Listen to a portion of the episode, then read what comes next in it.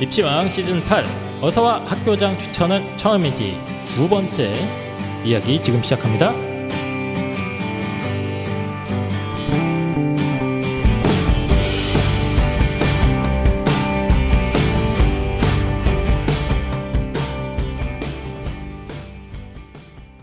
펜타킬입니다. 안녕하세요 한희쌤입니다. 안녕하세요 홍프로입니다. 네 오늘 방송이 입시왕이 지금 8년째 하는 방송인데 사상 최초로 청취자들의 열화와 같은 성원에 따라서 주제를 바꿨습니다. 열불 나고 화딱지 나는 성원이죠. 예. 청취자분들이 참다 참다 아, 열을 이걸 내고 이걸 화를 하라고 내는. 이렇게 저희를 꾸지 그렇죠. 열을 아, 내고? 화는 내는 화를 내는 성원. 아니, 그게 아니라 게시판이 지금 난리가 났어요. 팟빵 게시판에 원래 네. 저희 입시왕 팟빵 게시판 어, 아주 깨끗하지 않습니까? 점잖고 교양 있는 분들이 가끔 아, 이제 안부차 네. 거나 뭐 보통 댓글 한 세 개 정도 달리거든요. 예, 홍프로님 안 나오시면 하나 정도 어디 갔냐? 왜냐면 이게 거의 10만 명 가까이 다운로드를 봤는데 아니 근데 댓글- 우리 방송에 유독 댓글이 없은 게 팟캐스트만 그런 게 아니라 유튜브도 댓글이 없어요. 조회수 대비. 예. 왜냐면 청취자분들이 이제 점잖으신 나이대 분들이 많아가지고 예. 이렇게 그런 거 참여하는 게 익숙하지 않으시죠? 그래서 저는 솔직히 이거 학교장 추천 얘기하면서 50개 달리면 하겠다는 게 안 하겠다는 의미였어요, 사실은. 그렇죠. 안 달릴 거니까 당연히. 펜타킬 선생님께서 이제 공약을 하시지 않습니까? 저희가 이 방송 기준으로는 한 2주 전에 어, 나갔는데 학교장 추천 전형 방송을 하면서 아, 나머지 대학은 일단 대충 넘어간다 아, 하면서 이거 원하시면 댓글을 달아달라 50개 넘어가면 하겠다 라고 했는데 제가 세어보진 못했지만 진짜 넘은 것 같더라고요. 어. 진짜? 솔직히 네. 제가 세어보지 저 세어보니 50개는 안 된 것 같긴 한데 이제 어 야, 이렇게 그때. 유독 댓글을 많이 단 적이 없었기 때문에 음. 이거 안 하면 또 그쵸, 욕 그쵸. 먹느라고 맞아. 댓글이 50개 넘을 것 같아요. 그래가지고 안 네. 할 수가 없다. 저희가 맨날 이제 뭐 하면 서울대부터 막 내려가니까 이제 부모님들도 이제 화가 나죠. 예, 왜 그런 대학들만 하느냐?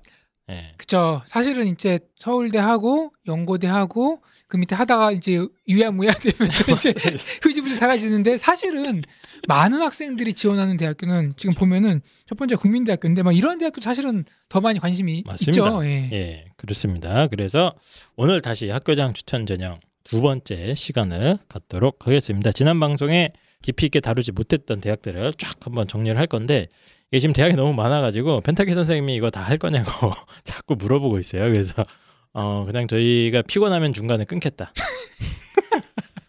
참고로 오늘 하는 대학들이 다 좋은 대학들입니다. 다 그쵸? 학생들이 선호하는 대학인데 뭐 지금 저희가 뭐막뭐 차 이과대 막 여기까지 일단 데이터를 만들어 놓긴 했는데 네, 중요한 거는 요 구간이 올해 상당한 큰 변수가 예상이 되거든요. 요 구간도. 네. 그래서 그냥 오늘 방송 거의 우리 내피셜이다. 예, 이렇게 이해하시면 됩니다. 내피셜이다. 근데 모든 방송이 내피셜 아닙니까? 맞아요, 맞습니다. 예. 근데 오늘은 특히 더 내피셜이니까 참고만 하셔야 됩니다. 알겠습니다. 자, 그래서 오늘 워낙 다뤄야 될 내용이 많아서 빨리 본격적인 방송으로 넘어가도록 하겠습니다. 그럼 어, 학교장 추천 분석 방송 두 번째 지금부터 시작해 보도록 하겠습니다. 공평하게 가야지. 제값 준 만큼 제값하는 졸업장 받아야지. 미쳤다. 취업률 72% 전국 1위. 모든 교육이 하이라이트. 한국에서 따는 프랑스 폴버키즈 조리대학 학위. 짜릿한 글로벌 콜라보. 세계적 교수들과의 만남. 주소만 한국이다. 우송 대학교. 자, 우리나라에서 취업하면 떠오르는 대학교가 바로 어디입니까? 우송됩니다. 네, 3년 연속 전국 취업률 1위 대학교고요. 우송대학교 가장 유명한 것 중에 하나가 어, 호텔 외식 조리 대학입니다. 맞습니다. 조리 관련 대학 중에서는 우리나라 최고 수준인데요. 국내 최대 수준의 어, 실습실이 32곳이나 있고 교내 레스토랑이 6곳이나 있다. 이게 숫자로만 들으면은 뭐 감이 안 옵니다. 저희가 갔을 때 그냥 학교 전체가 다 먹고 요리하는 곳이었다. 뭐 이 정도로 이해하셔도 됩니다. 심지어 예. 예. 어, 빌딩 한 채가 통째로 실습실이라서 네. 예, 거기서 요리를 가르쳐 주는데 거기서 교수님들이 한국 사람을 본 적이 없어요. 잘생긴 프랑스 남자가 좀 깜짝 영화 배우인 줄 알았어요. 처음에 진짜. 예. 예, 맞습니다.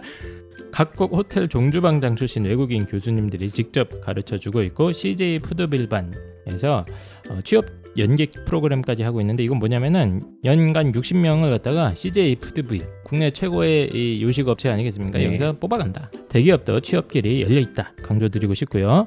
프랑스 최고 조리대학 폴 보퀴즈 각국의 한 개의 대학만 자매 결연을 맺고 있는데요. 어, 폴 보퀴즈와 우성대학교가 이 복수학위제로 연결이 되어 있습니다. 프랑스 현지와 동일한 3년 과정을 우성대에서 어, 운영하고 있기 때문에 우성대 졸업하면 폴 보퀴즈 학위가 하나 더 나온다. 어, 이외에도 우- 두바이도 가고 괌도 가고 뭐 이렇게 해외 취업 길이나 인턴십 기회가 엄청나게 많이 있더라고요. 네네. 전 세계로 뻗어나갈 수 있는 그런 기회가 풍부하게 마련되어 있습니다. 그러니까 뭐 요리한다고 뭐 해외 유학 가는 학생들 많은데 그냥 네. 우성대 가면 다 해결된다. 맞습니다. 이렇게 해결 이해하시면 됩니다. 네. 우성대학교 그 합격 성적 커트라인 보면은 뭐 4등급 대 아이들이 굉장히 많고요. 뭐 학생부 종합은 5등급 대도 가고 그렇습니다. 예, 근- 그럼에도 불구하고 이렇게 높은 취업률 보여주는 이유는 바로 어마어마한 시설 투자와 탄탄한 교육 과정 때문이다. 네, 성적보단 먹는 거 좋아하고 요리하는 거 좋아하면 됩니다. 그렇습니다. 그래서 우성대학교 많은 관심 부탁드리고요. 특히 요리에 관심이 있다면 우성대학교는 우리나라 최고의 명문 대학이니까 많은 관심 부탁드리겠습니다. 자, 어, 오늘은 이제 지난주에 거의 뭐 건국대, 동국대, 뭐 홍익대, 숙명여대까지는 좀 자세하게 다뤘는데 국민대부터 흐지부지 막 넘겼어요. 거기부터 조금 더 자세하게 다루려고 하는데 일단 큰 결론부터 살짝 말씀을 드리겠습니다. 큰 결론을 한 단어로 이렇게 표현하자면 예, 카오스다. 카오스. 그건 이미 계속 말씀드렸잖아요. 환장 파트. 아 여기는 더 여기는 아, 어떻게 설명 못하겠네. 왜 왜 왜? 그 복잡계 이론이라고 있지 않습니까? 그죠? 어 뭐 대기의 움직임을 분석을 한다거나 뭐 그게 이런, 이제 예. 연구자들이 평생을 바쳐서 연구를 했는데 모르겠다라고 그렇죠. 말, 말할 수 어떤 없으니까 패턴과 규칙성을 찾기 위해서 계속 네. 들여다는 보면서 뭔가 있는 것 같긴 한데 절대로 아- 다가갈 수 없는 그 그러니까 모르겠다는 거예요. 네, 근데 학자들이 뭐 국가지원 받아서 30년 연구했는데 뭐 그 수석 연구원이 모르겠습니다 할수 예. 없으니까 그렇죠. 복잡계다 이제 이런 네, 식으로 이제 넣어 말하는 거죠. 아, 굉장히 날카로운데. 네, 그래서 어, 그 정도로 어, 지금부터 다루는 대학들은 일단 작년에 입시 결과도 상당히 혼란 상태였고 올해도 더더더더 더욱 혼돈의 상태가 예상이 된다. 근데 이렇게 혼란스러운 상태가 되면은 이제 학생들도 그렇고 학부모님도 그렇고 아, 빈틈이나 네. 어디 조금 얻어 걸리는 게 있지 않냐라는 기대를 갖게 되는 거죠. 음, 그래서 펜타키를 찾는데 예, 펜타키는 잘안 알려주죠. 그런 거 하지 말라고. 그렇지 저는 않습니까? 그렇죠. 예. 이제 알 수가 없지. 그거에 너무 목매면 안 되니까. 그러나 일단 올해는 요 복잡계 시장이 아주 크게 아주 크게 열렸기 때문에 본격적으로 한번 대학별로 따져보도록 하겠습니다. 자, 먼저 첫 번째 오늘의 첫 번째 대학은 국민대학교입니다. 자, 오늘은 이 전형 방법이나 이걸 자세하게 설명을 하진 않을 거고 제가 오늘 다루는 대학들은 주로 이제 입시 결과를 가지고 좀 얘기를 많이 하려고 준비를 했습니다. 왜냐하면 입시 결과가 작년에 상당히 재밌는 양상을 어, 대부분 대학들이 나타냈기 때문인데요. 일단 국민대학교는 이게 입학처에 가시면 입시 결과를 정말 투명하게 공개했어요. 올해 처음 아닙니까? 아니 이런 식으로 공개한 지 꽤 됐어요. 이런 식으로 다 했었나요? 네, 작년에도 이렇게 했었어요. 아, 작년에 이렇게 했었나? 했었고요. 아니 재작년에 이렇게 안 했었어요. 했었어요 이렇게 제가 아 봤어요. 그래요? 아 죄송합니다. 공부를 좀 하시기 바랍니다. 아 나 맨날 들어가는데. 어쨌든 이 국민대학교가 굉장히 입시 결과를 매우 투명하게 공개를 내 성적을 넣어야 이렇게 나와요 결과가. 그러니까 이제 입학처 같이 그냥 딱 클릭하면 다운받는 게 아니라 내 성적을 넣으면 이런 식으로 나옵니다. 오. 아, 그랬었어요. 네, 근데 뭐 그 내 성적인지 아닌지 확인해 보는 건 아니기 때문에 아 네, 그래서 네. 내가 뭐 안 넣어봤었구나. 그러니까 꼼꼼하지 않아서 그러신 겁니다. 아 근데 올해는 성적 안 넣어도 다 볼 수가 있게 네, 그 바뀌었어요. 귀찮으니까 그거 왜 하냐 이거죠. 네, 알겠습니다. 네. 자, 그래서 제가 귀찮아서 몰랐던 걸로 결론이 났고요. 어쨌든 학생부 교과 전형이 수능 최저학력 기준부터 먼저 말씀을 드리도록 하겠습니다. 일단 이것도 추천을 받긴 받아야 되는데 제한은 없고요. 내신 그냥 100%로 뽑는 전형이고요. 어, 학생부 교과 전형 예, 추천 전형이죠. 수능 최저학력 기준이 두 개 합 5, 탐구는 한 과목입니다. 인문계의 경우 두 과목 합의 5등급, 자연계는 두 과목 합이 6등급을 맞아야 됩니다. 탐구는 둘 다 한 과목만 반영을 합니다. 그래서 국민대학교 특징이 재작년이죠. 2020년도에 수능 최저랑 작년의 수능 최저가 좀 달라졌습니다. 그러니까 재작년에 수능 최저 기준이 영어를 포함하지 않은 상태에서 두 개 합 6을 맞춰야 됐었거든요. 33. 예, 두 개합 6. 음. 근데 영어는 제외하고였는데 네. 네. 작년에 영어를 포함시키는 대신 인문계는 두 개 합 5로 이렇게 바꿔졌습니다. 그러면은 예컨대 영어를 2등급 나오고 네. 탐구 하나만 3등급 나오면 그럼, 되죠 이제. 예. 그러면 대부분 다 맞추지 예, 않을까요? 그럼 대부분 맞추지 않겠는가. 자, 그래서 헷갈리시면 안 되는 게 재작년에 두 개 합 6 영어 미 포함해서 두 개 합 2020학년도에 이게 그쵸. 6이었다가 네, 작년에 2021년도에 두 개 합 5 영어 포함으로 바꿨습니다. 제가 알기로는 2020, 2019까지는 손시자가 없었어요. 네, 그전에 없었죠. 예, 그러다가 이렇게 바꿨는데 이렇게 되면 이제 홍프로 선생님 말씀처럼 어, 영어 2 정도 나오면 음. 어디선가 3 나오면은 다 되지 않겠느냐라고. 입학처에서 순진하게 생각하는 것 같습니다. 그런데 국민대학교 입시 결과 예, 까보면 작년에 상당히 충격적인 입시 결과가 나왔습니다. 저도 사실 깜짝 놀랐는데 네. 원래 국민대학교 정도에서 학생부 교과 전형 합격자 평균이 2점 초반이 거의 잡히거든요. 그죠? 예, 2점 뭐 낮아도 3에서 2.12에서 3 정도 사이 구간을 꾸준히 유지를 했었는데 문과에서 가장 아이들이 선호한다는 어, 미디어 학과 있지 않습니까? 네. 예, 우리가 그렇게 쓰지 말라고 하는 미디어 전공의 합격자 평균이 음. 평균입니다. 3.31이 찍혔습니다. 내신? 네.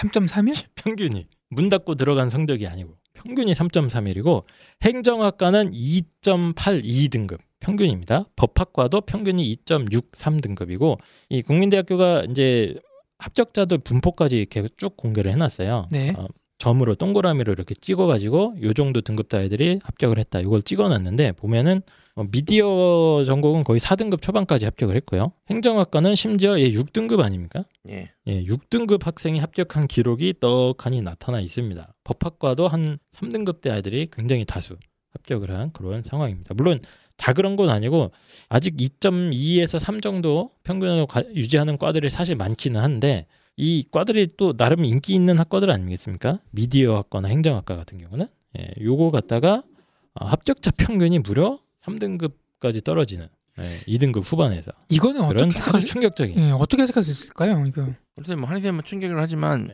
저는 막 그렇게 충격까지는 아니고요. 그냥 네. 오 놀랄다 정도. 또 이렇게 쿨한 척하네. 마- 많은 아이들이 여기 쓰고 네. 실제로 커트라인이 높잖아요, 원래. 지금 이제 이 국민대가 발표를 좀 일찍 했기 때문에 이거 가지고 또 유튜브에서 엄청나게 또 아, 이또 방금 했어요? 같이 네. 뭐 이렇게 뭐 엄청 놀랍다, 대박이다, 네, 막 6등급이다, 막, 막 이런 식으로 이제 낙치성으로 네, 하시는 분들이 많은데 어쨌든 합격자 평균은 전체 학과의 평균 등급을 좀 고려하는 게 맞고 네, 그 최저점 이런 것들 일단은 빼고 생각하시는 게 맞거든요. 그러니까 네. 이제 제가 국민대 합격자 평균을 연구했을 때 평균 등급 자체가 조금씩 하락한 거는 조금 어이고 예상보다 좀 더 많이 떨어진 거는 좀 약간 놀란 정도인데 네. 이 펑크가 난 거죠. 펑크가 예, 펑크가 났잖아요. 네. 그러니까 요 부분에 있어서는 막 사실 그렇게 놀랍지 않다. 펑크라는 게 무슨 말씀이세요? 그러니까 행정학과 6등급이 어. 붙었잖아요. 네. 지금 요 발표대로라면 그 걔가 정상적으로는 붙은 게 아니라 펑크가 난 거예요. 그러니까 지금 해- 이 국민대학교 합격자 이 발표가 보시면 동그라미만 돼 있는데 경희대 같이 X 표시를 안 해놨거든요. 그러니까 지원자를 다 표시한 게 아니라 그냥 합격자. 합격한 애들만 동그라미를 해놓은 거예요. 음. 그럼 지원하는 학생들은 1등급부터 아마 다양하게 있을 겁니다. 그죠? 네. 이미 다 붙었겠죠. 근데 걔네들이 이제 다른 학교로 등록을 하고 등록을 하고 등록을 하고 하다 보니까 이렇게 떨어진 거예요. 그러니까 제가 사실 놀란 거는 국민대가 이것들을 성적을 파악을 하면서 이거를 정시로 2월을 시킬 수 있는 방법도 있거든요. 학교 그- 측에서는. 그죠? 예. 근데 2월 시키지 않고 그냥 뽑았다는 게 놀랍지. 저는 이거를 음. 뭐 그러면은 요 6등급 있는 학생이 어느 고등학교인지는 파악이 안 되는 거죠. 사실 고등학교는 의미가 없습니다. 이거는 교과 전형이기 때문에. 네네네. 국가 전형이니까 그 일반고랑 특목사고랑 그럴 수도 있잖아요. 그리고 제가 놀란 거는 지금 6등급도 그렇고 지금 4등급 대 학생들이 꽤 써서. 붙었잖아요. 몇 네. 명 있어요. 명학과에. 얘네들이 이거 교과 전형을 썼다는 것 자체가 되게 신기합니다. 저는. 왜냐하면 그 전년도 대입 결과를 보면 쓸 수가 없어요. 거의 2등급 그렇죠. 초반이기 이게 때문에. 입시 전문가의 상식으로는 당연히 쓰면 떨어진다고 했거든요. 저는. 네. 그래서 물론 대부분 학과는 떨어졌겠지만, 어? 근데 이제 썼다는 거잖아요. 네. 얘네들이. 도대체 이게 어떠한 논리로 썼는지가 궁금해요. 얘네들 얘를 만나보고 싶어요. 음. 그냥 요 등급대 학생들이 그냥 쓸 수 있는 에이 그냥 그래도 신락 같은 희망을 가지고 쓸 수 있는 학교겠죠.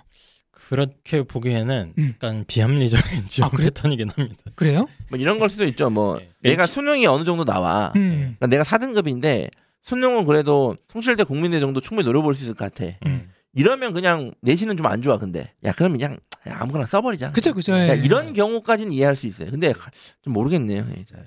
그래서 뭐 물론 국민대학교가 다 3등급대가 평균으로 잡힌 게 아닙니다. 예를 들면 사회학과가 합격자 평균 1.83이에요. 오. 정치외교는 2.1, 뭐 한국역사학과는 2.2 해서 원래 이 정도가 잡히는 게 맞는데 음. 떨어지는 경우가 있긴 있는데 이해 작년에 유난히 많이 떨어지는 학과가 눈에 띈 거죠. 예. 아예 예를 들면 미디어는 3.31이 나왔으니까 좀 말이 안 되잖아요, 이거는. 그러니까 미디어를 많이 썼겠지만 사- 그 1등급 대 학생들이 딴 데 붙어서 등록을. 안 한 거죠. 그러니까 이게 핵심이죠. 예. 그래서 저도 이걸 왜 이런 충격적인 나름 결과가 나왔을까를 고민을 해봤는데 되게 쉽더라고요, 해답은. 그래서 이게 재작년 입시 결과를 보면 딱 나옵니다. 재작년 입시 결과에 미디어학과 합격자 평균이 1.66, 행정학과가 1.86, 법학과가 1.93 거의 탑 3였습니다. 경영학과 정도만 빼면 거의 탑이었고 이걸 보고 이제 아이들이 어 안 되겠구나 나는 어 좀 지원을 안 하는 그런 경향을 가지지 않았을까. 그러니까 1등급 대 아이들이 쓰긴 썼을 텐데 이걸 보고 2등급 대 아이들은 쫄아서 안 쓴 거고. 그러니까 안 썼다기보단 네. 이 해석이 맞는 것 같아요. 1.6이 보통 작년 데이터를 쓰니까 네. 1.6이잖아요. 그럼 누가 썼겠어요 또? 1.6, 1.7, 1.5 이런 애들이 썼겠죠. 근데 걔네들은 다 다른 데 빠져나간 붙거든요 거예요. 보통. 그러니까 추합이 충분히 될 수 있는 아이들이 붙어서 다른 데 붙을 수 있는 아이들이 붙어서 주로 써서 실제 그런 결과가 나와서 음. 맞습니다. 돌다 돌다 보니까 2등급 대 음. 학생들은 비교적 정상적인 사고라잖아요. 잘 안 씁니다. 그렇죠. 네. 그래서 건너뛰고 비정상적인 사고를 했던 학생들이 붙는 거죠. 이게 매년 보면 이런 패턴이 있는데 샤워실의 바보라는 실험 아시죠? 또뭐 나옵니까? 예. 이게 되게 간단한 실험인데 되게 시- 서울시의 바보. 예, 샤워실의 바보. 네. 샤워실 딱 들어갔어요. 이 어떤 심리학자가 연구를 한 건데 이제 딱 물을 틀었는데 뜨거운 물이 팍 나오는 거야. 그럼 어떡하죠? 욕을 하겠죠. 피해야죠. 피하면서 네. 차가운 물을 돌릴 거 아니에요. 네. 근데 차가운 물이 팍 나오는 거야. 네. 아 차가워. 씨. 음. 다시 어떡하죠? 또 피해야죠. 피하고 뜨거운 물 돌릴 거 아니야. 아, 뜨거- 그러니까 어떻게 보면 그 중, 좀 문제 있는 거 아닌가요? 그 정도면? 아 근데 이게, 이게 되게 우리 인생을 상징적으로 잘 표현한 겁니다. 어쨌든 해용지마 같은 건가요? 이 시- 심리학자가 이제 연- 연구한 그 결과인데 이게 샤워실이 바보라 그러거든요. 아, 인간의 그래요? 행동을 설명하는 데 있어서 어이구 상당히 통찰력이 있네. 되게 여러 분야에서 네. 계속 회자되고 있어요. 이 얘기가. 아 근데 좀 일리가 있는 게 제가 입학 결 과도 이렇게 좀 지그재그로 하는 맞아요. 패턴이 지금 약간 좀 있거든요. 정확하게 그거예요. 작년에 뜨거운 물이 탁 나왔으니까 애들이 아 뜨거 하고 피한 겁니다. 그냥. 그렇죠.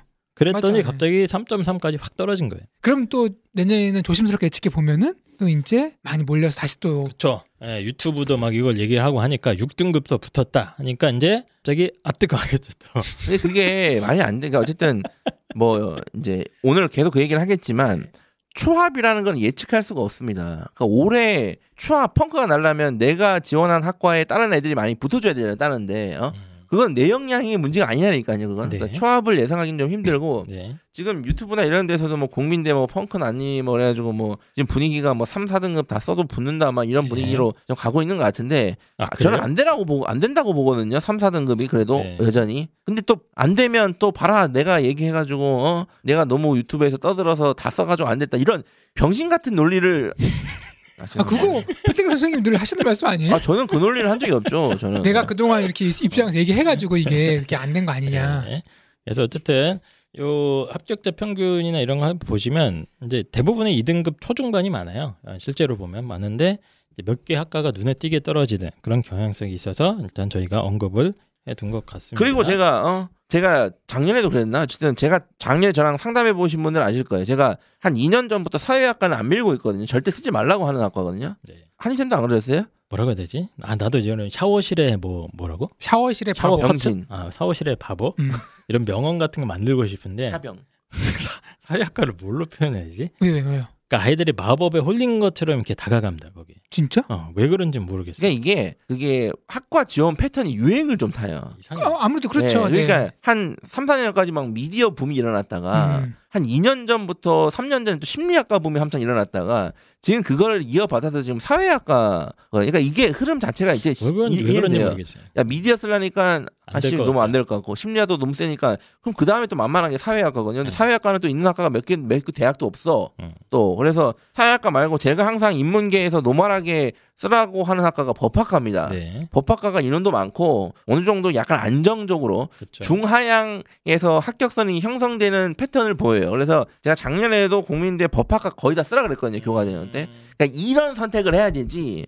어, 야 행정학과 대박. 오래 쓴다 우리 5등급. 그러니까 이런 선택을 하시면 안 된다. 근데 제가 학생들하고 얘기해 보면은 학생들이 과를 쓰는 데 있어서 저항감이 있는 학과가 있고 저항감이 없는 학과가 있- 있거든요. 네. 그러니까 미디어나 심리나 사회학과나 이런 학과는 관심이 없어서 쓸 수 있어요, 사실. 음. 왜냐하면은 뭐 사회 현상들 다루는 그렇죠. 거니까 사회학은 뭐 다 사회잖아. 법학과 들어갔잖아요. 법학과 들어간 친구들 헌법부터 외우기 시작합니다. 그러니까 그거 거기는 약간은 좀 법 규칙 그런 거에 대해서 관심이 있거나 받아들일 준비가 되지 않는 친구가 선뜻 쓰기가 뭐야, 그게 쉽지가 않아요. 선호가 그래서 떨어지는 그래서 거. 쓰라고 하는 거예요 제가. 예. 그래서 나- 그 남의 인생이라고 함부로 그렇게 적성과 소지를 무시 무, 예, 네. 무시한 어쨌든 아니 제가 적성과 네. 소지를 인생을 전문가 아니잖아요. 일단 진학 전문가잖아요 저는. 네. 일단은 자연계는 2점 중반대 하- 가능한 합격 가능했던 과들이 꽤 많긴 했습니다. 아, 국민대 같은 경우. 그런데 이제 작년 입시 결과가 중요한 게 아니고 올해를 예상을 해봐야 돼요. 올해를. 올해 가장 큰 변수는 역시 인문계입니다. 인문계에서 국민대 학교가 어, 두개 합 5를 맞춰야 된다. 어떻게 보십니까? 영어는 어, 가능합니다. 저는 뭐 이렇게 어렵다가 작년보다 더 체감 난이도는 어려워진 게 사실이다. 굉장히 낙관적으로 보시네요. 그러니까 수능 최저 맞추기가 어렵다고요 작년보다. 저는 거의 불가능한 거 아닌가? 이런 그러니까 생각까지 하고 작년보다. 어려워졌다. 불가능한 정도는 아니다. 저는 거의 불가. 나 왜 이러지 요즘? 애들 보면서. 왜 이렇게 극단적? 요즘 이게 자꾸 극단적으로 가시는지. 아니 근데 이거 우파 포인트 하려고 하시는 거 아니에요 이번 지금? 국민대학교도 전국 랭킹으로 보면 상위 중상위권 대학교잖아요. 중상위 제- 제가 안 그래도 그 얘기를 하려고 했는데 부모님들이 맨날 성실대 국민대 얘기하면 좀 죄송한 말씀이지만 그냥 병맛 되게 막 뭐라 그러죠? 좋은 대학교로 보진 않죠. 네, 명문 대학교로 막 되게 보진 막 않잖아요. 뭐랄까 그런 분들도 계시죠. 많아요 네. 되게 네. 뭐 그러니까 웃기죠 입시 전문가 입장에서는 건대나 송실대나 정시컷이나 별 차이 안 솔직히 학교 나는데. 차 크게 차이가 나지는 않거든요 사실 근데 건대까지는 괜찮고 송실대 국민대는 막 질색팔색하면서 그런 학교는 어떻게 도대체 무슨 논리인지 잘 모르겠는데 어 네. 아니 그 뭐 각자 개인적인 뭐 선호도라는 게 근데 있으니까. 제가 말씀드리는 거는 아, 두개 합 5를 못 맞춘다? 탐구 하나랑 영어 절대 평가가 있는데 그럼 이 학생은 대학교 가서 대학 공부를 못 합니다. 이거를 네. 국민대는 이 사람들 제대로 못 따라가요. 하- 하가 학업 소리야. 아니. 일단 대학은 가면 어떻게든 따라갑니다 그건 상관없는 아니 씨. 우리도 졸업했잖아요 다 우리도 졸업했잖아요 따라갑니다 따라가는데 네. 국민대가 생각하는 거는 이게야 뭐라는 판단이 대학 입장에서는 아주 상식적인 판단을 한 거예요. 근데 간과한 게 있어요. 요즘 아이들의 상태를 간과한 거예요. 그러니까 예. 그게 이게 그래서 어, 학생들이 뭐 이렇게 학업 역량이 떨어진 게 아니라 그 재난 상황이지 않습니까? 사실상 국가 비상 상태고 우리 아이들이 작년부터 공부를 못했어요. 그죠. 네. 양극화가 돼서 하는 친구들은 하고 맞습니다. 안 하는 친구들은 손 놓고 있죠. 그게 저 일단 저는 가장 큰 변수. 이후에도 계속 얘기를 드리겠지만 코로나로 인한 아이들의 전반적인 학업 역량 저하와 플러스 인문계는 지금 수학에서 거의 3등급 이상을 거의 기대할 수 없는 그런 그쵸, 상황이기 그쵸. 때문에 이게 조합이 됐을 때 하, 국민대 물론 작년보다 어려워졌는데 네, 어쨌든 어렵습니다, 영어를 이거. 끼고 하기 때문에 어려워요. 뭐 예. 그래서 어쨌든 저는 국민대를 좀 예측을 하면 네. 그 작년 한 2등급 중반까지 좀 상식선에서 써볼 수 있는 학교가 되었다 이제. 맞습니다. 2등급 해야 중반까지는 인문계는 거의 왜냐면 작년 같은 경우는 저는 지원시킬 때 2등급 중반이면 망설였거든요. 아 이거 위험할 수 있는데 이렇게 생- 판단을 했는데 작년 입시 결과 나온 거랑 언제 여러 가지 상황 졸업해 봤을 때 일단 2점 한 중반까지는 학생부 교과 전형으로 특히 인문계는 그러니까 작년에는 이중이 쓸 때 비상식적 지원이었다면 예, 올해는. 상식적인 지원의 범주가 되고 맞습니다. 지금 어쨌든 패턴으로 봤을 때 올해는 작년에 교과 진행이 늘지도 않았고 추천 시스템이 아니었잖아요. 네. 근데 아닌 상태에서 이 정도니까 올해는 국민대 근처와 그 위에 학교가 대부분 추천 인원 제한이 있는 걸 고려했을 때 전략적으로 저는 한 3등급이나 초반이나 2등급 후반도 전략적으로 한 장은 써볼 수 있다. 총력 네. 효과로. 2등급 후반까지도 제 생각엔 가능한 과들이 꽤 있을 것 같아요. 예. 예, 뭐 제 느낌상 한 30% 정도 확률?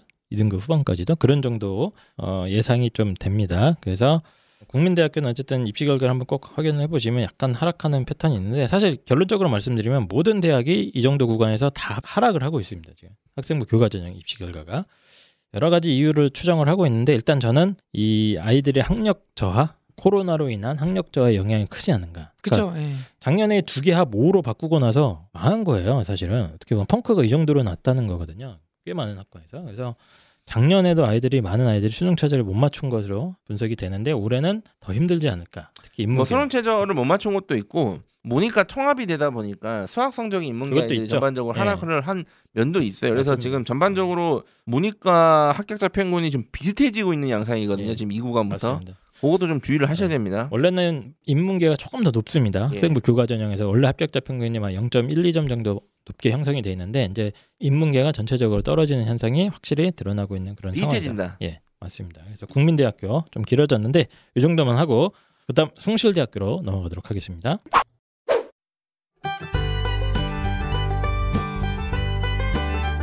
저학년 학생과 학부모님들이 네. 고교 학점제에 대해서 많이 궁금해 하시더라고요. 그래서 고교 학점제에 대해서 간접적으로 체험해 볼 수 있는 좋은 책이 있어서 소개시켜 드리려고 나왔습니다. 네. 책 이름이 뭐죠? 네, 고교 학점제를 위한 종합 지침서입니다. 2015 개정 교육 과정 들어오면서 선택해야 될 것들이 굉장히 많아지지 않았습니까? 아 이게 너무 바뀌어가지고 네. 도대체 뭐가 뭔지 모르겠어요. 맞습니다. 그래서 뭐 일반 선택 과목이 어떻고 진로 선택 과목이 어떻고 또 무슨 전공을 선택하면 어느 과목을 들어야 되고 문과는 뭘 들어야 유리하고 이게 너무 복잡해진 데다가 더 지금 어, 무시무시한 게 고교 학점제가 성큼성큼 다가오고 있지 않습니까? 지금 저희 카페나 저희 방송에 가장 많이 물어보는 질문이 어, 다음 학년에 무언 부등 과목들을 이거거든요. 맞습니다. 근데 지금 저학년 부모님들은 저게 뭔 질문인가 싶으실 텐데 네. 지금 고교 학점제가 되면 이 고민이 엄청나게 심각해집니다. 그래서 고교 학점제를 위한 지침서를 네. 보시면 아 우리 아이가 요런 요런 진로에 따라서 요런 요런 선택 과목을 할 수 있구나라는 어떻게 보면 가이드를 제시해 주는 책이에요. 맞습니다. 네. 저는 이 책 보면서 정말 좋았던 게 뭐냐면 각 계열별로, 각 전공별로 아 이런 선택 과목들을 들으면 참 좋겠다라고 미리 플랜을 다 짜놨어요. 어머님들이 이거 고민을 많이 하시지 않습니까? 그렇죠. 예, 그거에 대한 어떤 참고로 할 수 있는 일종의 로드맵을 갖다가 어, 완벽하게 다 준비를 해 놓았습니다. 또 부모님들이 진로 지도할 때 엄마 나 이거 되고 싶은데 뭔 공부해? 라고 할 때 답변을 사실은 맞습니다. 애매하거든요. 그래서 네. 이 지침서를 보시면 어쨌든 다 웬만한 학생들이 생각할 수 있는 범위 내에서는 웬만한 다 로드맵과 가이드가 있다. 이렇게 네. 보시면 됩니다. 네. 자 그리고 참고로 요게 책이라서 조금 아이들이 재미없을 할 수도 있거든요. 네. 그래서 그 고교 학점제를 위한 보드 게임 레벨업도 있습니다. 저 이거 보고 충격을 먹었습니다 처음에. 보드 게임 레벨업이요? 네, 부루마블 같은 건가요? 맞습니다. 네, 뭐 부루마블 네, 같은 진짜? 건데 그러면은 그거만 level up 해가지고 마지막에 내가 무슨 직업으로 골인 하는 건가요? 어 졸업이에요. 여기 보니까 보드판이 졸업으로 돼 있고 아 네. 예, 그래서 이제 어떻게 과목을 들으면 어떤 식으로 졸업하고 어떤 식으로 망하냐 이런 것들이 지금 보드 게임으로 구현돼 있다. 예. 예. 그래서 이게 아 우리 아이는 이런 진로를 생각을 하는데 이런 이런 과목을 선택했을 때 어떤 결과가 나올 것인지를 갖다가 게임으로 체험해 볼 수 있는 예. 우주 유일의 어, 학생부 관리를 위한 보드 게임이 출시가 됐습니다.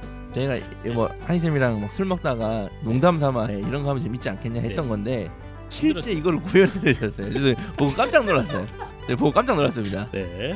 그래서 고교 학점제를 위한 종합 지침서 그리고 고교 학점제를 위한 보드 게임 레벨업까지 자세한 내용은 저희 네이버 입시한 카페에다가 올려놓을 테니까요. 그 저는 이 책이 현재 고등학생도 필요하겠지만 차라리 한 네, 전 초중 학생들이 맞습니다. 더 좋을 것 같습니다. 어, 우리 아이의 어, 중장기적인 이제 학생부 관리라던가 어, 선택 과목 선택을 위한 어, 일종의 예습이라고 생각을 하시면 될 것 같습니다. 고교 학점제를 위한 종합 지침서 그리고 어, 우주 최초의 학생부 관리 보드 게임 level up까지 시장 청취자분들의 많은 관심 부탁드리겠습니다. 자, 숭실대학교 지역 균형 인재입니다. 뭐 선발 인원 이런 거 다 비슷하고 뭐 교과 100%를 그냥 뽑는데 수능 최저 학력 기준이 약간 복잡합니다. 두 개 합 6등급, 인문계는 두 개 합 6등급이고 탐구는 두 과목 평균을 반영하는 데다가 영어는 안 쳐줍니다. 이게 충격적인 건데. 자, 자연계는 두 개 합 7등급이고 탐구 두 과목 평균에 역시 영어는 미포함 쳐주지 않는다. 저는 숭실대가 빈틈이라고 봅니다. 이게 진짜 어려운 나- 수능 체제예요. 이게. 두개합 5도 힘든데 이것도 상당. 근데 이거 탐구 두 과목 평균이 자, 상당히 까다롭죠. 이게 얼마나 어려운 건지 한번 보세요. 네. 이게 하면 6이잖아요. 야, 씨, 그러면 3등급 두 개만 있으면 되는데? 아니 인서울 4년제 가려 그러면은 야, 33 야 이거는 양심의 문제 아니야? 그거 안 돼? 어. 야, 내가 군대 나가 임마. 이 정도라고 생각할 수 있잖아요. 네네. 자, 근데 조건이 붙은 거. 자, 영어는 빼고 해봐. 영어는 뺍니다. 영어 빼. 영어 그럼 이제 뺍니다. 상세 평가로 국어, 수학, 탐구. 국수 탐 중에 해야 돼요. 자, 그런데 오- 올해는 사실상 수학도 빼야 돼요. 3등급 정도면 진짜 잘하는 친구들은 엄청 잘하는 애들이에요. 그쵸, 그쵸. 걔네들은 수학 3등급 나온 학생들은 정시로도 노려볼 수 있는 애들이 대다수일 맞아요. 겁니다. 그러니까 3등급, 그러니까 실제로 송실대 교과 써서 수능 최저 노리는 애들은 수학을 사용하지 못할 겁니다. 그죠? 그럼 영어 빼고 수학을 뺀 거죠. 그러면 국어랑 탐구만 남죠. 네. 근데 탐구가 두 과목 평균이에요. 음, 그러면 국어랑 탐구 두 과목 총 세 과목을 다 잘 쳐야 돼요. 맞습니다. 실수가 있으면 안 됩니다, 이게. 군인이 이제 전쟁터에 나가려고 딱 봤는데 왼쪽 군화가 없어. 그리고 그 뭐가 있으니까 방탄모가 없는 겁니다. 그렇죠. 네. 그래서 저는 이거보다는 훨씬 국민대보다 훨씬 더 어렵다 이게. 수능 최저가. 그래서 국민대도 송실대도 지금 정신을 못 차린. 게 지금 자연계를 2기합 7로 해놨잖아요. 이걸 인문계를 2기합 7로 해야지. 이거를 여전히 일하는 사람이 없어서 이 학교도. 어? 입학처에서 일하는 사람이 없고 생각하는 사람이 없으니까 이런 식으로 하는 거예요 지금 일을. 자, 이거는 펜타킬 선생님이 모교를 사랑하는 마음으로 조언을 하시는 거죠. 예, 조언을 일하는 하시는 거고 예. 다 열심히 일합니다. 뭐 자꾸 근데 이건 숭실대만의 문제가 아니기 때문에 모든 학교들이 이걸 이미 재작년 작년에 다 발표를 한 거기 때문에 못 바꾸는 거예요. 아니 바꿔 서울대 서강대 전 바꾸잖아요. 그러니까 학생들을 사랑하고 걱정하는 마음이 있으면 바꿔줘야지. 어? 그게 있는 것 같아요. 뭐 아무리 코로나 시국이고 학생들이 학업을 이제 예전처럼 하지 못했다 하더라도 대학의 자존심이라는 게 있는 것 그러니까 같아요. 이건 자존심의 문제 아닙니다. 그럼 서울대가 자존심이 없어서 성취를 떨어지는 게 아니잖아요. 그러니까 제가 엄청 낮추라는 게 아니라 아니 자연계랑 똑같이 하라는 얘기. 똑같이 인문 음. 자연 통합이잖아요. 어? 자, 똑같이 내년에 보는 마당에 똑같이 해라 이거 똑같이 하실 해라. 것 같고요. 그렇습니다. 그래서 어, 학생부 교과 전형이 숭실대학교가 이제 2021학년도 입시 결과를 이제 숭실대학교도 원래 교과만 공개하지 않았나요? 전통적으로? 교과는 확실히 공개를 예. 종합을 공개 안 종합도 하다가 공개를 했었는데 예, 하여튼 종합은 예, 종합이니까. 종합도 고- 하여튼 좀 나름 투명하게 공개를 하려고 하는 것 같고 좀 특징적인 거는 그 합격자들의 70% 컷을 공개를 하긴 했습니다. 이게 이제 평균을 공개하는 것과 합격자 70% 컷을 공개하는 게 상당히 차이가 나긴 그렇죠. 나거든요. 예, 그리고 70% 컷이 더 투명한 거죠. 그렇죠. 학생 입장에서는 그게 훨씬 더 투명을 한 건데 어, 70% 컷을 공개를 했습니다. 그래서 전체적으로 보면은 인문계의 재작년 대비 작년에 합격 70% 컷이 상당히 또 하락한 모습을 볼 수가 있어요. 모든 과가 그런 건 아닌데 한 0.2에서 0.한 0.2 정도 전체적으로. 뭐 그 정도는 예상할 수 있는 범위죠. 예. 70%컷 하니까 갑자기 적절한 비유가 떠올랐는데 이걸 얘기하면 부모님들이 욕하실 것 같아가지고 뭐 하세요. 뭐. 이제 이렇게 욕 하시면 돼요. 양반이죠. 어머님들이 주로 많이 방송을 듣잖아요. 네. 지금 어머님들이 지금까지 만났던 사귀었던 남자들이 있지 않겠습니까? 네. 한 10명이라고 칩시다. 그러면 생긴 걸로 1등부터 10등까지 매겨보세요. 그러면 5등을 공개하냐, 7등을 공개하냐. 자, 7등을 공개해야 이 사람의 외모를 얼마나 판단하는지를 알 수 있다는 얘기예요. 자, 알겠습니다. 어쨌든 쓰레기 같은 얘기. 계속 오늘 왜 이상해? 70% 컷이 왜더 같은- 건지 이해를 돕기 위해 제가 예. 비유를 고민하다 보니까 쓰레기 같은 얘기는 펜타 네. 하우스에서 즐겨주시기 바라고요. 그래서 전체적으로 보면 70%컷 자체가 그러니까 2020이랑 2021을 같이 비교를 할 수 있게 공개를 했는데 한 1년 만에 상당히 많이 떨어져 있어요 이미 한 0.2에서 0. 많게는 4 이렇게 떨어진 학교들도 있고 뭐 일부 학과는 국제 법무학과는 70% 컷이 뭐 3.5로 잡힌다거나 그리고 경영 경제 이쪽 학과들 그러니까 경제학과가 2.6, 뭐뭐 회계학과가 2.4, 뭐 금융학부 2.7 등 해서 2점 후반대로 잡힌 학과들도 재작년에 비하면 작년에 이미 많이 늘어 있습니다. 떨어졌다. 사실 저희가 이거는, 예. 예, 작년에 이런 교과 전형 예측하면서 작년 초에 막 그런 얘기도 했어요. 학생 수가 줄어서 합격 컷이 막 엄청 떨어진다는데 이런 얘기에 대해서 제가 거점 군입대랑 인서울권 대학에서는 어느 정도 영향이 있을 건데 어? 주요 대학에서는 아직 큰 영향이 없을 거다. 라고 얘기를 했거든요. 제 그죠? 기억으로는. 네. 근데 뭐 그럼 숭실대가 인서울권 대학이냐 주요 대학이냐 이거는 뭐 개인적인 문제이기 때문에 어쨌든 좀 영향이 있었던 것 같긴 해요. 자 그런데 부모님들이 기대할 정도로 크게 떨어지진 않은 건 마- 맞습니다. 영향이 있긴 한데. 근데 저는 이게 그러니까 이제 이게 가설을 여러 가지 또 세워야 되지 않습니까? 네. 이게 전체적으로 학생부 교과 전형 합격자 평균이 전체적으로 다 떨어졌어요. 그렇죠. 대부분 대학들이 예, 이따가 말씀드리겠지만 그래서 첫 번째 이 왜 그러느냐에 대한 해설 중에 하나가 이제 학령 인구 감소 가설. 애들이 떨어지면서 경쟁률이 줄어들고 여기서 된 거다. 이게 하나가 있고. 하지만 저는 더 강력한 가설은 수능이요? 아, 수능에 대한 예. 그 뭐라고 합니까? 깊이. 학력 수준 저하. 예. 코로나 때문이다. 코로나로 위한 학력 수준 저하 때문이다. 이렇게 두 가지를 지금 고민 중인데 숭실대 라인까지는 하, 경쟁률이 많이 빠지진 않았거든요. 확실히 뒤에 대학 가면 경쟁률 많이 떨어진 대학이 있습니다. 근데 음. 경쟁률 자체가 많이 떨어진 건 아니라서 아, 전 아무리 봐도 이 숭실대의 수능 최저가 작년 아이들한테도 상당히 상당히 부담이 된 게 아닌가. 이게 높아요. 이게 되게 까다로워요. 예. 이 송실대 수능 최저가 특히 인문계 학생들은 보통 영어 끼고 맞추려고 하는 교양생이 있잖아요. 네. 그죠? 영어를 빼고 맞추라고 하니까 이 상당히 힘들어요. 맞습니다. 그리고 자연 계열도 70%컷 자체가 2.5, 6, 7 정도 되는 학과가 거의 절반이 넘어갈 정도로 전체적으로 조금씩 다 떨어졌어요. 재작년에 비하면. 그런 아주 특징이 있습니다. 그래서 이게 쭉 보면은 아, 저 이게 국민대도 아까 마찬가지인데 국민대랑 숭실대 이렇게 쭉 합격자 분포나 이런 걸 쭉 보면서 느끼는 게 이게 학생부 교과 전형 합격자 평균이 점점점 떨어지다가 보니까 이게 점점 학종이랑 약간 비슷해져 갑니다. 분포 자체가. 예, 예전에는 이제 내신이 부족하면 학생부 종합으로 든다. 이런 것 때문에 이제 이게 있었고 원래 국민대 숭실대 모두 2점 한 초반쯤에서 합격자 평균 자체가 형성이 되어 있는데 이게 약간씩 이제 하락하는 추세가 되면서 학생부 종합이랑 비슷해지고 있어요. 정확히 얘기하면 2등급 때 초중반에서 후반까지 합격생들이 착종으로 많이 분포되어 있는데 네. 지금 교과랑 차이가 없잖아요. 별 차이가 없어요. 그래서 저희가 올해 얘기했죠. 올해는 6교과다. 예, 그런 얘기를 계속 드리는 거예요. 맞습니다. 예. 예. 그래서 귀찮게 자소서 왜 쓰냐? 올해 숭실대는 어, 더더더더욱 어, 대환장 파티가 예상되며 특히 인문계는 펜타키 선생님 말씀대로 영어 미포함에 이거 두 개합 6이면 진짜 hell gate라고 보거든요. 그러니까 탐구가 하나도 아니고 두 과목 평균이라니까. 그러면. 사실상 영어 수학은 포기한 상태로 어? 그럼 이게 지금 이게 뭐냐는 얘기예요 지금 이게. 어? 하나만 삐끗해서 나가는 어. 그렇기 때문에 추천 인원 제한은 없습니다. 숭실대 이 추천 전형은 추천 인원 제한이 없는데 그냥 재추산이면 인문계의 경우에는 2점 후반이면 거의 넉넉하게 수능 최저 맞춤 합격을 할 가능성이 상당히 높고 숭실대는 3등급 초반도 상당히 많이 붙을 것 같아요 오늘은. 일단은 뭐 2등 후반이면 무조건 본다. 이건 약간 좀 위험한 약간 좀 소리시고. 위험하죠. 예. 네. 한 여기도 한 2등급 중반까지는 좀 올해 좀 어떻게 보면 확실한 편으로 됐다. 2등급 중반은 거의 네. 확실하고 확실한 편이 됐다. 근데 내신보다 이 수능 최저를 맞춰야 되는데. 그렇죠. 그렇죠. 그런데 다만 수능 최저 때문에 좀 이렇게 합격 컷이 좀 많이 떨어진 학과가 많이 발생할 매우 가능성이 많이 높다. 발생할 그러니까 것 이런 같습니다. 식으로 딱 이게 나열해서 좀 2등급 후반이고 3등급 초반인데 송실대 공민대관에서 제가 교과로 어? 펜타 선생님 말씀대로 교과로 하- 올해는 컨셉으로 질러보겠습니다. 그러면 오히려 공민대보다는 송실대가 더 맞다. 맞습니다. 단 너도 수능 최저는 못 맞출 거다. 근데 국민대도 두 개가 몰아서 무시하지 마십시오. 무시하는 게 아니라 난이도가 확 다르잖아요. 이게 다르죠, 예. 어마, 어마하다니까 인문계 애들한테는 지금 영어 빼고 안 빼고가 지금 예. 예. 그래서 한 2등급 중반까지 확실하고 2등급 후반도 저는 상당히 높은 확률이 있을 것으로 예상이 되고 경우에 따라서는 3등급 초반 때도 이제 충분히 예상이 되는. 예. 그럼 어디가 펑크 날 것이냐 찍어 주시죠.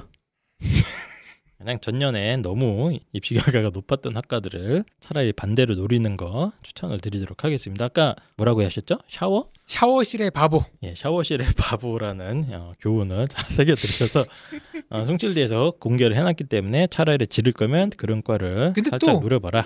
이런 경우도 있어요. 작년에 높았잖아요. 계속 높은 그 커트라인이 유지가 될 수도 있어요. 그럴 수 있고. 그건 아무도 모르니까. 그래서 인간은 항상 어, 아니 그러면은 이 어, 운의 인생을 걸라는 건가요? 예, 원래 운입니다. 야바위죠. 입시라는 게. 자연계도 어쨌든 다른 대학에서 뭐 2등급 초중반으로 갈 수 있는 교과 전형이 많이 늘어나 있기 때문에 역시 한 2등급 중반에서 2.7 정도까지는 상당히 높은 확률로 합격 가능하지 않을까라고 일단 예상은 해볼 수가 있을 것 같습니다. 자, 그래서 숭실대 전체적으로 입시 결과 좀 하락하고 있다는 거 말씀드렸고 다음 대학으로 넘어가도록 하겠습니다. 자, 다음은 세종대학교입니다. 세종대학교는 아주 특징적이게도 학생부 교과 전형에 기존에 있던 걸 갖다가 어, 살리고 새로 하나를 만들어서 지역 균형 전형을 만들었습니다. 그래서 세종대는 학생부 교과 전형이 총 두 개입니다. 생각해보면 두 개로 쪼갠 거죠. 맞습니다. 만들었다기보다. 예, 기존에 있던 걸 둘로 쪼개서 지역 균형 전형은 수능 최저가 없고 고교별 추천 인원 제한이 총 8명, 인문 3명, 자연 5명 이렇게 걸려 있는 전형이고요.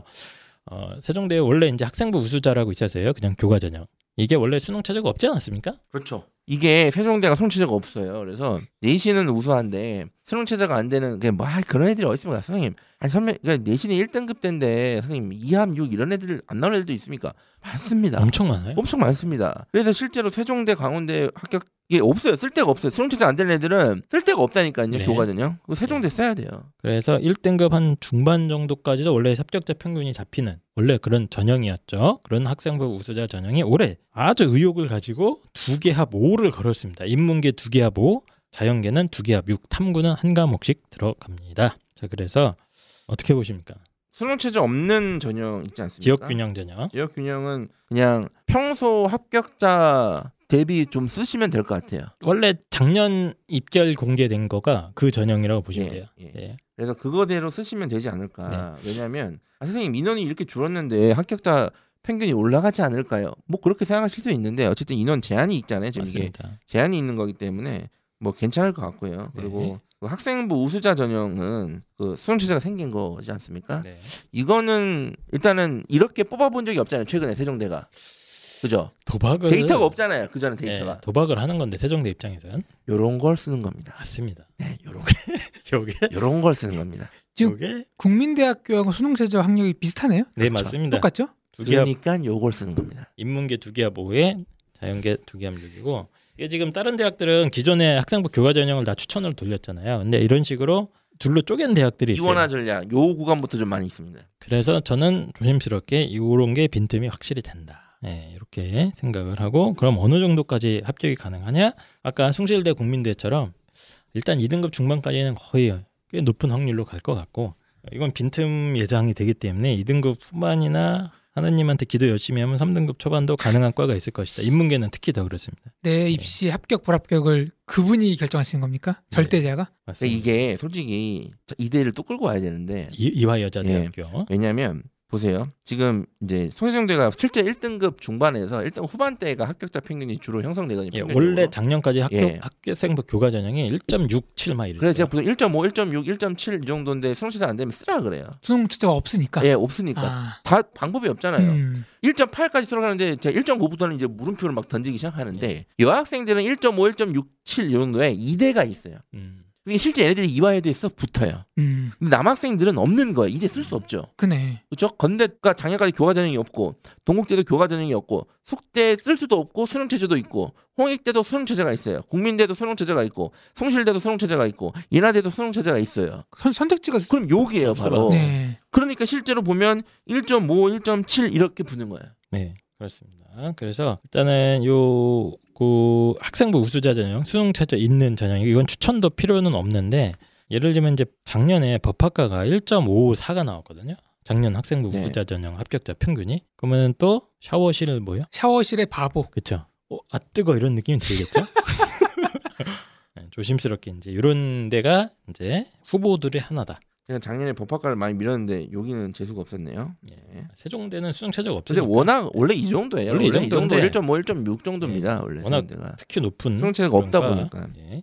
그래서 어, 이런 것들이 이거는 개인적으로 궁금한데 두 분들 학생들 지도 많이 하다 보니까 만약에 요 전형으로 교과 성적 우수자, 학생부 우수자 전형, 전형으로 국민대하고 회종대를 둘 다 붙었다. 학생들이 어느 어디를 좀 더 선호합니까? 좀 달라요 학생들마다? 국민대를 좀 많이 가죠. 아, 세종대보다? 국민대가 조금 요즘은 수- 선호도가 확실히 있습니다. 아 그래요? 예. 그 이유는 뭘까요? 이제 세종대왕보다 이제 국민의 힘이 더 나는 왕은 아니고 국민 할래.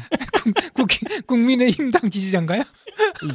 이 사람이 보수 우파 코인 탈라고 예, 아닙니다. 그래서 세종대는 이 정도까지만 하고 열어주시는데 또 말씀드리는 게 세종대도 아까 저희가 말씀드린 그 합격자 평균이나 분포가 학생부 종합이랑 또 비슷합니다. 이렇게 자, 되면 이렇게 생각하셔야 돼요. 올해는 육교과가 컨셉입니다. 저희 그 저희 팟캐스트 청취자분들 중에 고3 학생들은 그 육교과를 진지하게 생각해 보시는 걸 추천하거든요. 네. 제가 지금 고3 학생들 상담을 지금 이제 뭐 학교 가서도 하고 하고 있는데 시뮬레이션을 몇 번 돌려봤는데 네. 육교과가 많이 떨어졌어요. 이미 근데 이 시뮬레이션은 작년에도 이게 이미 시뮬레이션 나왔거든요. 4교과 이상. 근데 이 결과 보니까 확실해요. 4교과 이상 무조건이고 6교과 이상인데 이런 식으로 써주시는 거예요. 육교과 이상은 불가능하죠. 되죠. 6교과인데 그 국민대, 송실대, 세종대 이렇게 쓸때 음. 2등급 중반 후반이다 그러면 그걸 다 써버리는 거예요. 음. 아예 교과로. 그러니까 이런 식의 그 투자를 많이 해야 효과를 좀 볼 수 있다. 예. 그러니까 예전에는 2점 중반이면 학종을 쓰거든요. 짝짝종 써야 돼요. 예. 지금 국민대, 숭실대, 세종대는. 근데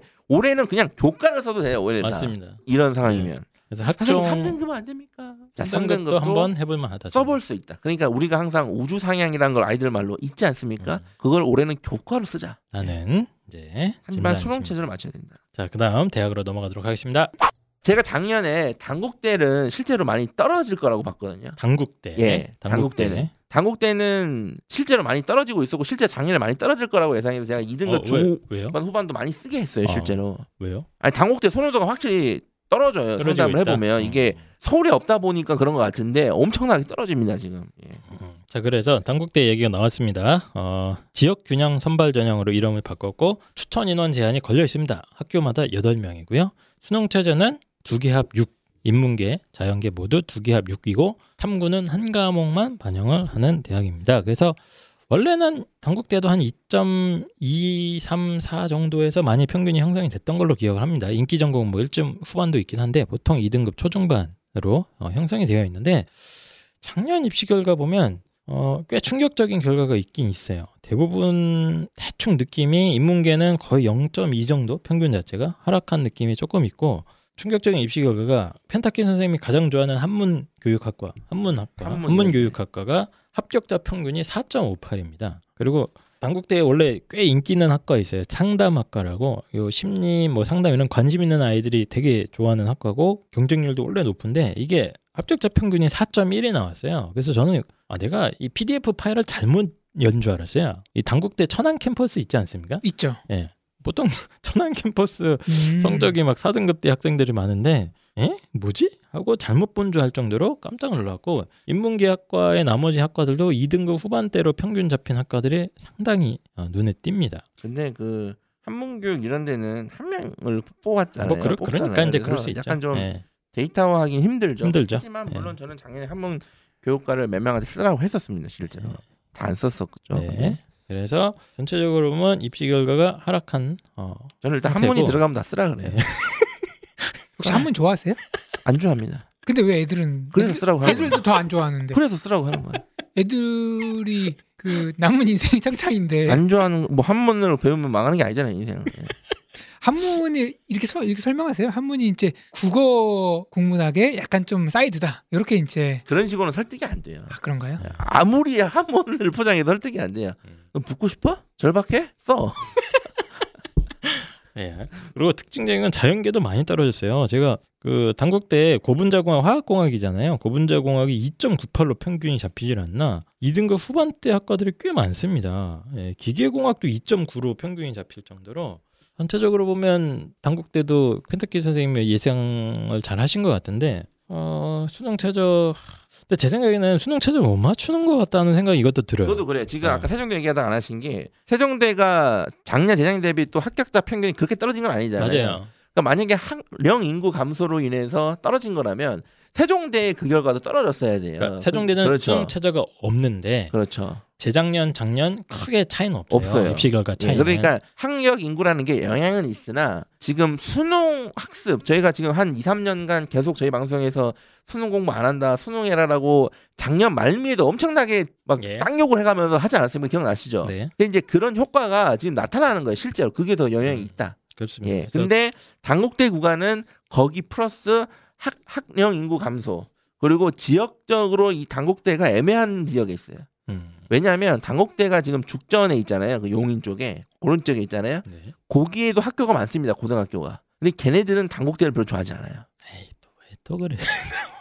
아 근데 이게 당국대뿐 아니라 저도 안동에 살았잖아요. 안동대 안 좋아하거든요. 대부분은 그 지역에 있는 대학들 안 좋아해요. 그냥 그 지역 동네에서 다니기 싫어서 예, 그런 그래서 거죠. 그런 거예요. 당국대가 안 좋다는 게 아, 아니라. 뭐 당국대 선호하는 지역 많습니다. 왜 그러십니까? 근데 그 지역 주변 애들은 가급적 안 가고 싶어 하더라고요. 네, 예. 알겠습니다. 그래서 어쨌든 간에 올해도 입시 결과는 아마 하락할 가능성이 훨씬 높고요. 여기도 거의 대한장 파티 예약이 돼 있는 게 그 추천 인원이 8명인데 적어요.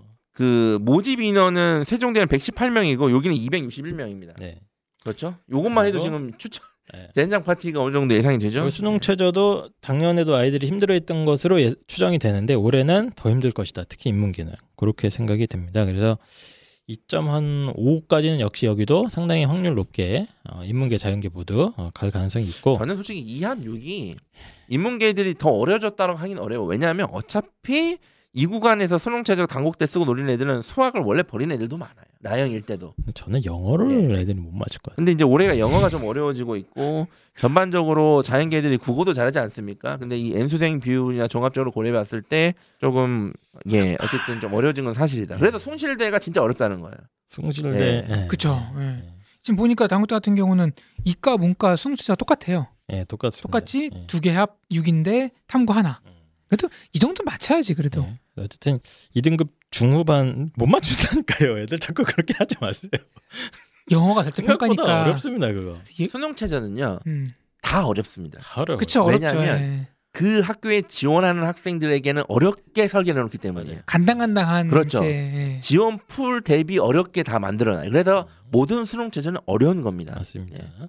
어쨌든 2등급 중후반대로 충분히 노려볼 수 있는 학교가 되고 이거 정도면 학생부 종합이랑 역시 별 차이가 안 난다. 학종도 어, 원래 단국대는 학종이 좀 꽤 내신을 좀 이렇게 높은 아이들을 선호하는 것처럼 저희 예상하고 있는데. 자 그런데 예. 이거를 또 확대 해석하면 예. 어, 그래? 야, 그러면 2등급 중반 후반이면 학종마다 교과를 써? 그러면 이제 3등급 중반인 학생 부모님들이 단국대는 생각지도 않았다가 그러면 학종은 더 떨어지겠네? 라고 쓸 수도 있으나 이 방송을 생각보다 많이 안 듣는다는 걸 반드시 아셔야 되고 그리고 2등급 중반이지만 수능 최저 문제로 학종을 쓸 애들이 여전히 많을 겁니다. 맞습니다. 예, 그래서 네. 그렇게 섣부른 판단은 좋지 않다. 예. 어쨌든 학생부 종합이랑 계속 비슷해지는 패턴도 또 나타나고 있다. 아, 그리고 상담학과가 올해 많이 낮지 않았습니까? 입시가가 이제 그런 데를 아싸 하고 했다가는 샤워실에 바보가 될 수 있다. 그것만 말씀드리고 넘어가도록 하겠습니다.